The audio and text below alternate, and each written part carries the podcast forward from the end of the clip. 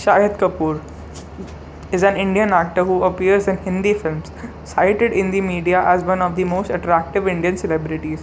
Kapoor maintains his popularity despite a fluctuating career trajectory in and is the recipient of several awards including 3 Filmfare Awards.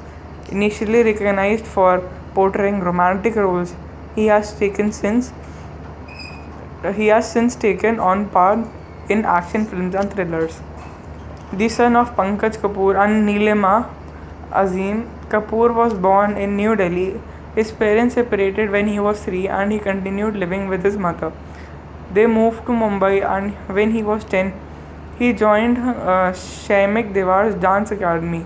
Kapoor appeared as a background dancer in few films of 1990s. He was later later featured in music videos and television commercial.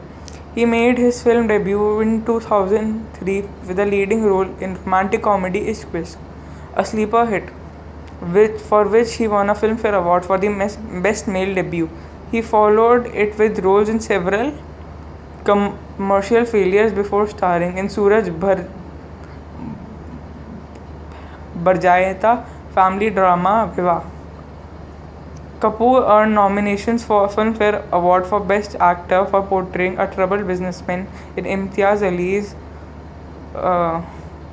romantic comedy Jab we met the twin brothers in Vishal Bhardwaj thriller Kaminey after appearing in another series of unsuccessful film he star in the action film R Rajkumar Kapoor received critical acclaim of कोपोर्ड्रिंग Hamlet character in Bhardwaj's tragedy Heather, a drug abusing singer in crime drama Utap Udta Punjab. For the former, he won a Filmfare Award for Best Actor, and for the latter, he won a Filmfare Critics Award for Best Actor.